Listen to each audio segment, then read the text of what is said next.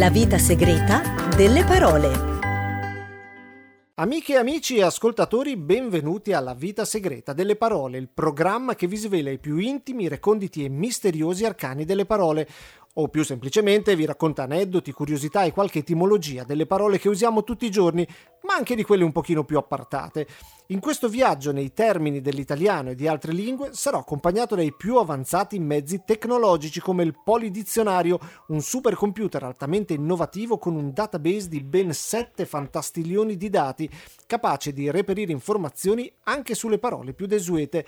Ma questa trasmissione non esisterebbe senza l'incessante lavoro della nostra cacciatrice di parola Elianna Gatti, in giro per il mondo tra biblioteche, archivi e antichi monasteri inaccessibili per trovare il significato più autentico di ogni termine. Infine, in chiusura di ogni puntata, sentiremo anche il racconto dei nostri ospiti che ci sveleranno altre curiosità sulle parole in altre culture o in contesti particolari, grazie alla collaborazione con la cooperativa Eucrante e Alida Paterniani.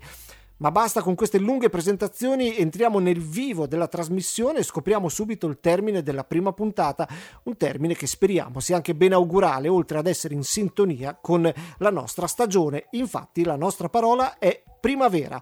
Adesso accendiamo subito e accediamo al polidizionario per farci raccontare qualcosa di questa bella parola.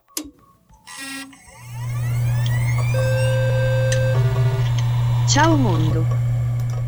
Ciao Poli, ben riattivato, come stai? Sto finendo la diagnostica dei miei circuiti. O c'è un bug nei miei circuiti? O davvero dobbiamo chiamare l'assistenza? No, no, c'è un bug, un baco, un bacarozzo, un insettino. In primavera è pieno, è un delirio. Va bene, dai, soffialo via e partiamo. Con cosa lo soffio? Non ho mica la bocca. E allora ignoralo, dai Poli, parlaci della primavera. Ci provo, non è facile ignorare gli insettini. Ora me li sento zampettare su tutta la RAM. Primavera, la prima delle quattro stagioni dell'anno. La parola è composta da due termini, prima e vera. Vera si può ricondurre alla radice sanscrita vas che significherebbe ardere e splendere e che ha finito per indicare anche l'estate. Quindi primavera potrebbe significare la stagione prima dell'estate. L'etimologia rimane ben visibile in albanese in cui primavera si dice pranvera, vicino all'estate, estate si dice vera. In latino si diceva semplicemente ver, veris, ma nel tardo latino era già in uso la forma primo veris, con ver che aveva probabilmente assunto per metonimia anche il significato di tempo stagione, periodo, come a dire, la prima stagione. In ogni caso sia in primavera che in estate il termine vera è presente col suo significato di calore e forza ardente che nella primavera è al suo inizio e in estate al massimo. Della stessa radice ad esempio viene il nome della dea Vesta a cui erano tributati i fuochi sacri. Grazie Poli per questa lunga e precisa spiegazione. Invece ora ci colleghiamo con Elianna Gatti, la nostra infallibile cacciatrice di parola. Ciao Elianna. Ciao Stefano, ciao ascoltatrici e ascoltatori. Che bella la primavera. È una bella parola perché ci fa pensare appunto alla primavera, questa stagione in cui finalmente è finito il freddo dell'inverno, il clima torna piacevole, si può stare all'aria aperta sempre di non essere in zona rossa. Le giornate diventano più lunghe, tornano le rondini, anche se una sola non fa primavera, il clima torna mite e infatti quando si dice clima primaverile si intende quello stato quasi perfetto di belle giornate, né troppo calde né troppo fredde e ci sono paesi fortunati che godono del cosiddetto clima che è un'eterna primavera. Però è vero che potrebbe essere anche un eterno autunno, perché ci sono anche gli appassionati dell'autunno, ma ne riparliamo un'altra volta. Quanto alle rondini che tornano, il detto è molto antico, così come la bizzosità delle stagioni. È Aristotele il primo a parlarne, nell'Etica Nicomachea, ripreso poi anche da Dante nei Convivio. Cioè, mi stai dicendo che Aristotele è stato il primo a dire che non ci sono più le mezze stagioni?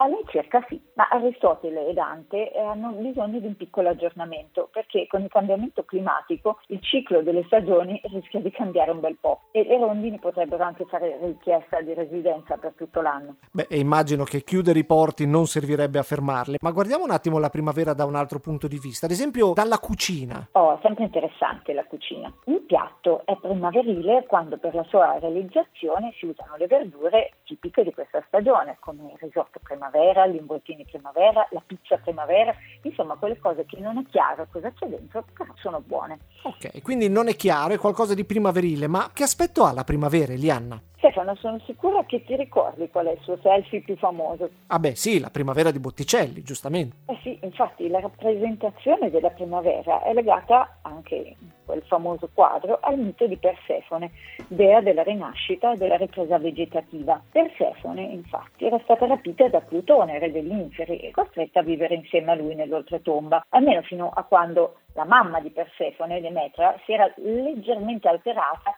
e aveva ottenuto che la figlia passasse almeno sei mesi all'anno, appunto la primavera e l'estate, con lei nel regno di sopra, mentre gli altri li avrebbe passati nel regno dei morti insieme a Plutone. Quindi Persefone, sì, dea della primavera, ma anche la dea delle vacanze lunghe o addirittura delle seconde case. Esatto, sì. Sai cos'è la primavera sacra? Beh, tipo la Pasqua? Eh, non proprio, anche se era un rituale, un rituale celebrato dalle antiche popolazioni italiche in caso di carestie o di momenti molto difficili per la comunità. Vabbè, tipo il momento che stiamo vivendo adesso. Guarda, se è una soluzione che funziona, facciamo in modo di farla entrare nel prossimo DPCM. Te lo lascio giudicare. Era così. La primavera sacra era diffusa presso i Sanniti e anche presso i Romani. Consisteva nell'offrire come sacrificio tutti i primogeniti nati dal primo marzo al primo giugno al dio Marte, legato anche lui alla primavera, come testimonia il mese di marzo. E gli animali venivano effettivamente sacrificati, mentre i bambini, giunti all'età adulta, dovevano emigrare per fondare nuove città altrove. Beh, non si può dire quindi che Sanniti e Romani fossero mammoni, almeno quelli nati nei primi mesi, però guarda, l'idea mi piace, visto che tra l'altro stiamo puntando gli occhi verso Marte, potremmo davvero mandare tutta una nuova generazione di cittadini proprio sul, sul nuovo pianeta rosso, eh? l'idea mi piace un sacco, scrivo subito al Presidente. Proprio l'idea di rinascita e di inizio che c'è nella primavera faceva sì che il capodanno degli antichi fosse proprio nel mese di marzo e tuttora il Capodanno pisano si festeggia il 21 marzo quando il sole entra nel battistero di Pisa. Sì, vorrei sentire anche il parere dei livornesi su questa cosa, ma cambiamo argomento Elianna, perché con primavera, se non sbaglio, intendiamo anche la parte migliore della nostra vita. Certo, primavera è una metafora della giovinezza e anche nello sport la primavera è solitamente la squadra giovanile. E allo stesso modo l'arrivo della primavera, quasi inaspettato dopo la rigidità e i silenzi dell'inverno, è accompagnato da un'idea di rinnovamento e per questo ha anche significato spesso il risveglio dei popoli dopo un periodo di tirannia, come ad esempio la primavera di Praga. O ad esempio mi vengono in mente anche le primavere arabe, le rivoluzioni che avrebbero dovuto portare ad una nuova era del mondo musulmano, almeno a seconda del punto di vista occidentale. Invece vorrei concludere con questa nota un po' malinconica, come ci ricorda il poeta e cantautore Franco Battiato, quando le sofferenze si prolungano e non se ne vede la fine, la primavera tarda ad arrivare. Grazie alla nostra Elianna Gatti, adesso la lasciamo la parola a Riyab Ben Ammar della cooperativa Eucrante che ci racconta la parola primavera in arabo.